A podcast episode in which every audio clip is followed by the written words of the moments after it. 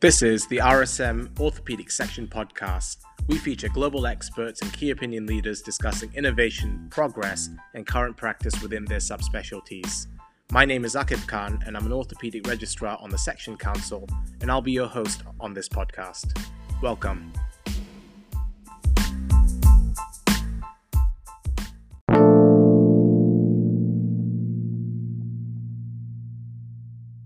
I'm joined by our new president, Mr. Michael Pearse, on the podcast today, who's going to be talking about fractured neck of femurs. This is a really interesting topic, and we're really glad to have you here today. Thank you very much. Let's start off with what the trends are in the surgical management of displaced fractured neck of femurs uh, in the older patient. Oh, yes. Well, when I was at your stage, Akib, everybody was fixing displaced femoral neck fractures in the elderly patient. And the research was all on what type of fixation, what configuration of screws, screws versus DHS, and so on. But the randomized studies soon showed that replacement was far superior in terms of function as well as surgical complications than fixation. And if we just look at Leonardsson's paper, which was published in the British Journal in 2010. It was a long term outcome of hemiarthroplasty versus fixation in the patient who was 70 or older but lucid. And by the time you get out at 10 years, amongst those that are still alive, the failure rate in the fixation group was over 45% compared to uh, 8.8% in the hemiarthroplasty group. And even in patients who'd had so called successful fixation, they had more pain and reduced function compared to the hemiarthroplasty group. So there is no doubt that in your physiologically older patient, that replacement, usually with a hemiarthroplasty, uh, is the way to go with the displaced femoral neck fracture. So, what does that mean in terms of undisplaced fractures? What would you consider doing in those circumstances? Yes, these uh, one would think that these are perhaps a different uh, group, and internal fixation is much uh, more popular. Some of these patients are uh, sicker, they have more comorbidities, they might be spontaneous fractures, they may have had a slight fall whilst they're an inpatient. And the feeling is that they need a quick operation. And of course, inserting three screws or a two hole DHS is quicker than a cemented hemiarthroplasty. But the early comparative series suggests that those receiving a hemiarthroplasty recovered quicker and had less pain whilst walking, and again had less uh, reoperation than the fixation group. And then uh, two, approximately two years ago, um, um, uh, et al. published a large randomized study in the American Journal in 2019. There was more than 100 in each group, hemiarthroplasty versus standard internal fixation with two 8 millimeters uh, uh, cannulated screws.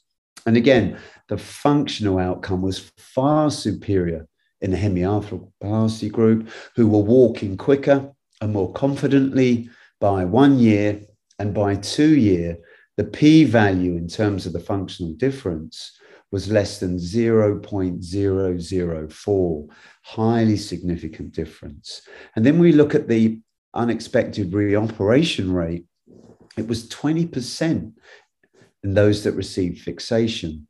So that's 20% of your uh, fixations of undisplaced fractures will fail and will need another operation. And again, we're just adding uh, to the burden of fixation failure. So I think when you have an undisplaced fracture, you should really consider performing a hemi rather than internal fixation.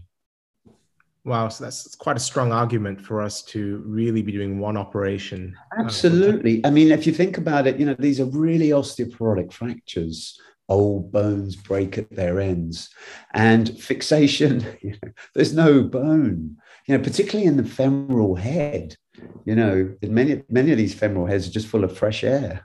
there isn't, you know, really good trabeculae to get a good purchase with your screw. So a hemiarthroplasty, a cemented hemiarthroplasty, patients can weight bear straight away.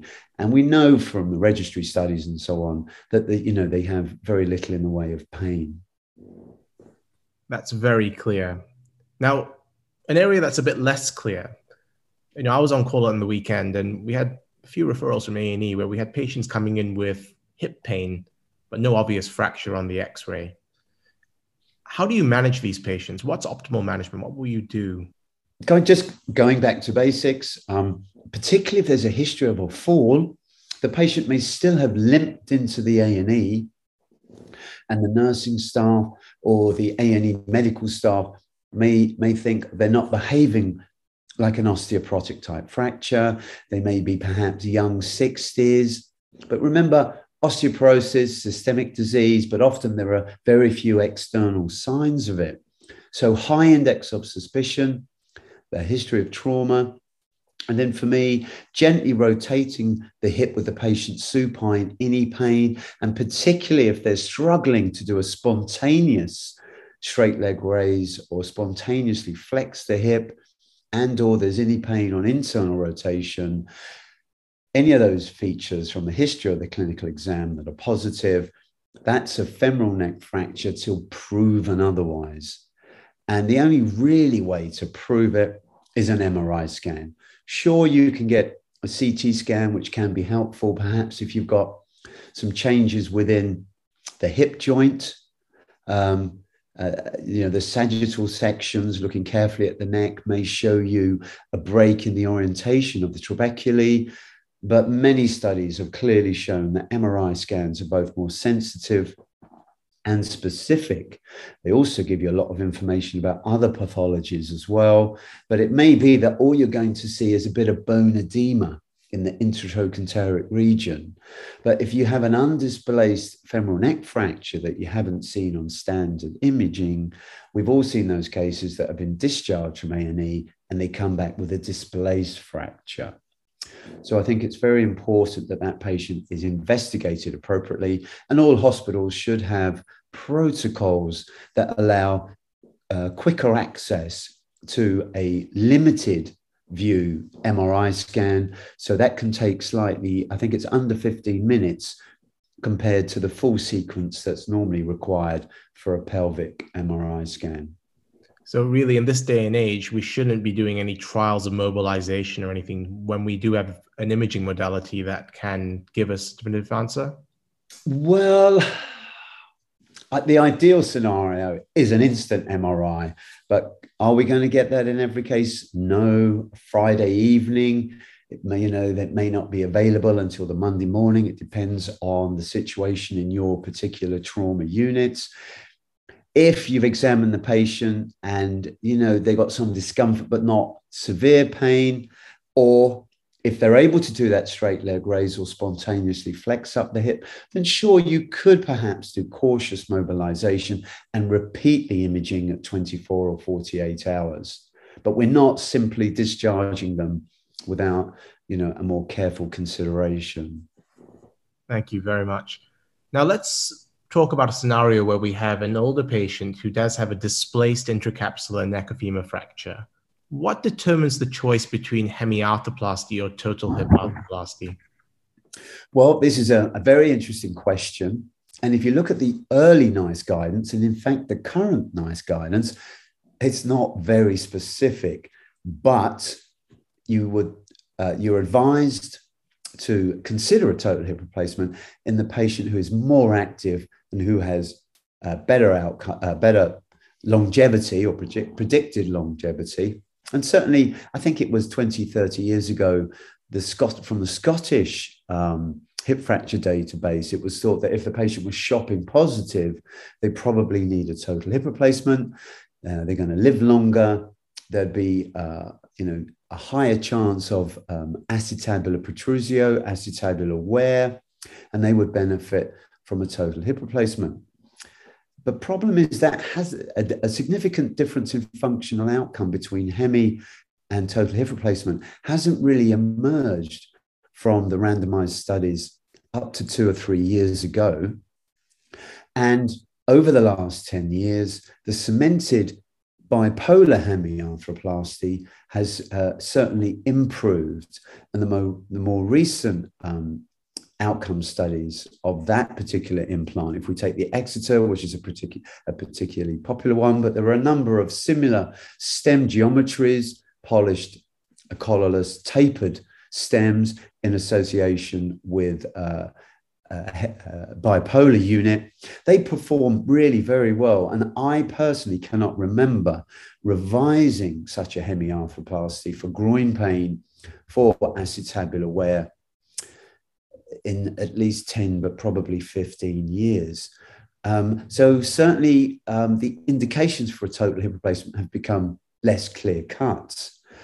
Um, and we are very fortunate that the HEALTH study was published, and that was a big study, uh, an international study. I think they collected almost 1,500 patients who were all relatively active, who had a displaced femoral neck fracture, and they were randomized to a hemiarthroplasty or a total hip replacement. It was a pragmatic study, and the actual uh, implant and the surgical approach and so on were left to the discretion of the operating surgeon.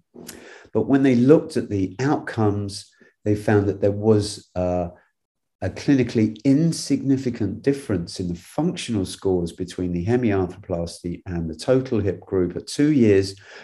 But the dislocation rate was something like 2.4% uh, in the hemi group compared to 4.7% in the total hip group.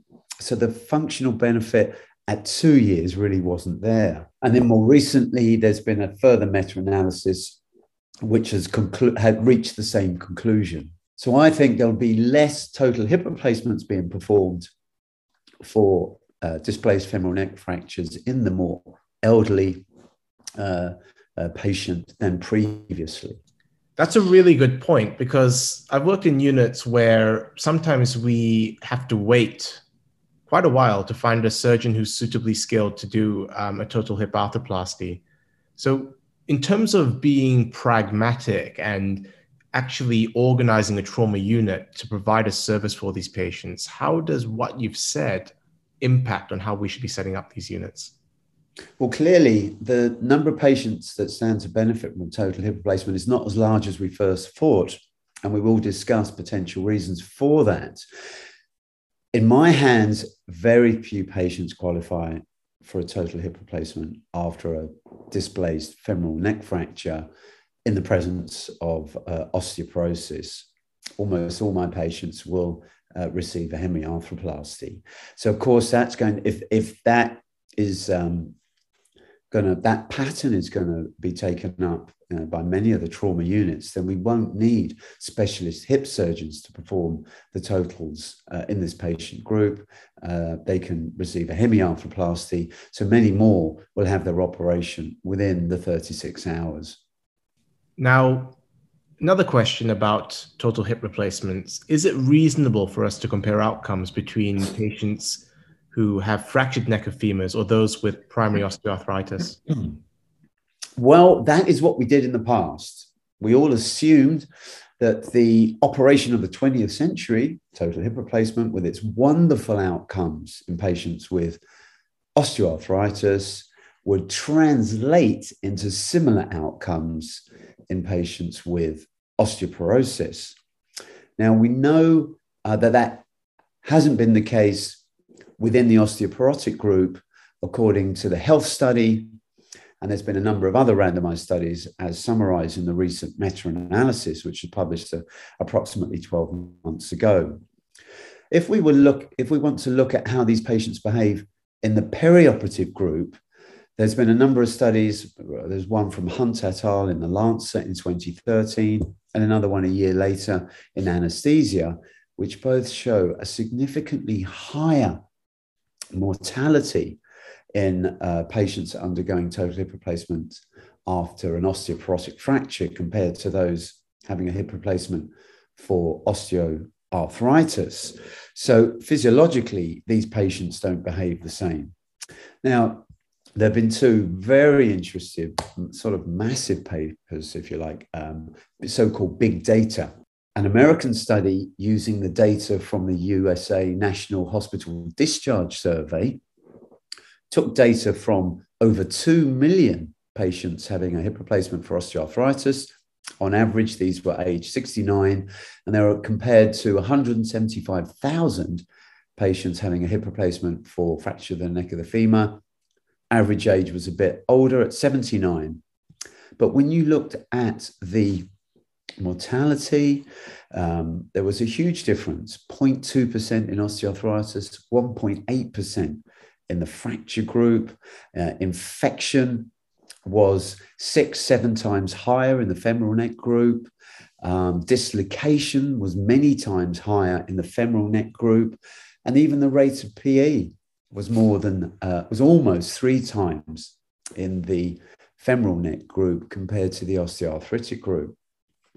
And then a number of years later, this was uh, superseded by another big data paper from France, uh, Le Manach et al. This was published in JAMA, high quality journal, and they took over 300,000 uh, hip replacement uh, patients with osteoarthritis, and these were uh, matched to a similar group uh, receiving hip replacement after femoral neck fracture. So they were matched for age and associated comorbidities. And again, there was a huge difference in the rate of complications perioperatively between the osteoarthritic patients and the osteoporosis patients the osteoarthritic patients were clearly far more physiologically robust than the femoral neck fracture patients. And in a subgroup analysis, what they called a sensitivity analysis, they found that they had approximately 12,500 patients in each group who were under the age of 60, who had received a hip replacement for arthritis or a hip replacement for a femoral neck fracture, but they were able to match them in terms of comorbidities. And again, there was a higher mortality and complication rate in the femoral neck fracture group. Now, this begs the question why the difference? We don't really know specifically, but clearly, your osteoporotic patients tend to be relatively frail. They've already had the trauma of the fracture, Added to this would be the trauma of an operation, and of course, a bigger operation if you have to undertake acetabular preparation as well. So that surgical insult combined with the traumatic physiological insult obviously um, can help trigger these complications, which sometimes result, unfortunately, in mortality. So I think we got to think really carefully about the decision whether uh, an osteoporotic patient with a femoral neck fracture would really stand to benefit from a total hip replacement. We know now there's no obvious functional benefit. And I think we have to be careful that we don't subject our uh, more frail patients to uh, a higher rate of potential complications. Thank you. We really do need to be a bit more careful then in selecting patients when we decide that a total hip replacement may be warranted for them in a fractured neck of femur scenario? I, yeah, I think the um, it is far more nuanced than we previously appreciated. There are some interesting asides because patients come in, they're still playing tennis, they're still very active. Many of these elderly women seem to be busier than busier than I am, uh, and they may have been on the internet, and of course they may think that they should have a total hip replacement. So obtaining informed consent can be difficult, but the data is certainly emerging uh, to show that a reasonably performed cemented hemiarthroplasty will, will perform a, as good as a total hip replacement in this group of patient, patients, but with uh, reduced complications.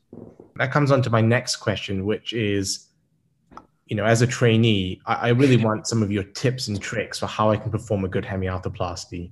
So, any words of wisdom for me? Well, it's an operation that continues to evolve. We've heard about the improved implant design, and I think uh, most of us would agree that a direct lateral is probably the preferred approach at the moment. Um, this is associated with a reduced dislocation rate. So, in my hands, the patient, uh, will, the, the, operation will obviously start with a preoperative uh, templating, trying to match the anatomy on the other side. So, patients who come in with a femoral neck fracture and they haven't had a pelvic AP need to go back to the department for a well centered pelvic AP. And the easy way to obtain that is to ask the radiographer to aim at the symphysis pubis, and then you'll be able to have a good look at the normal side so that you can try and recreate that. Now, for me, when you're doing your templating, you don't want to increase the offset. So, in fact, um, I work with a number of surgeons who continue to use a direct lateral for their total hip replacements in arthritic patients, and they would deliberately slightly reduce the offset in order to get a good closure of the abductors.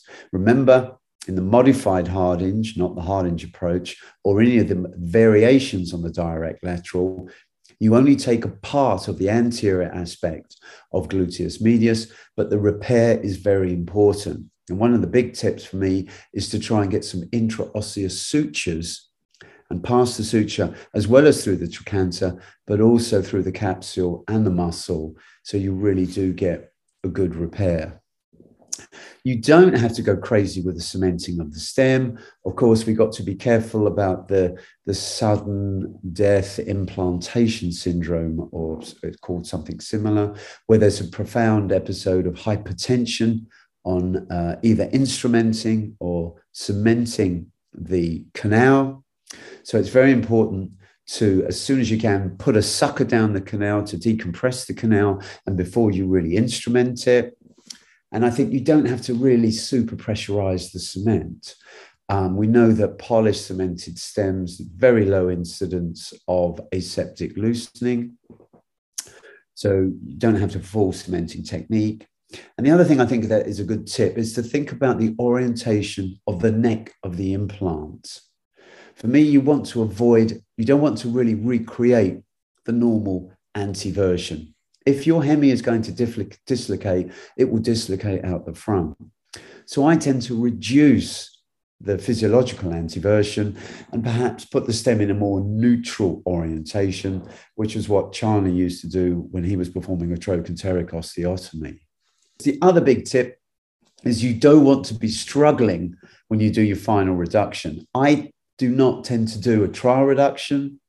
I think with if you do a trial reduction with a trial bipolar head, there's a risk of introducing a torque to the proximal femur, which of course is osteoporotic, and you could cause an iatrogenic fracture. And I think equally, the final reduction after you've cemented your implant and put on the bipolar needs to be gentle. You've got a suture in the capsule and the muscle, so no soft tissue gets trapped, but you want it to go in relatively easily. So I tend to slightly sink the stem more than perhaps I've templated for. And let's remember the commonest cause of complaint after any sort of hip replacement is a long is associated with a long leg. You don't want your patient to be long. If they're slightly short, they won't notice. So that combined with a very um, sound repair would be my major operative tips. Thank you very much, and uh, thank you very much for your time today, Mr. Pearse. And um, I'm eagerly awaiting your critique at our upcoming metalwork meeting, where you'll look at some of the hemis I did over the weekend. Well, Akib, I'm sure I will be gentle with you, but I look forward to reviewing them. And thank you for inviting me to contribute to the podcast.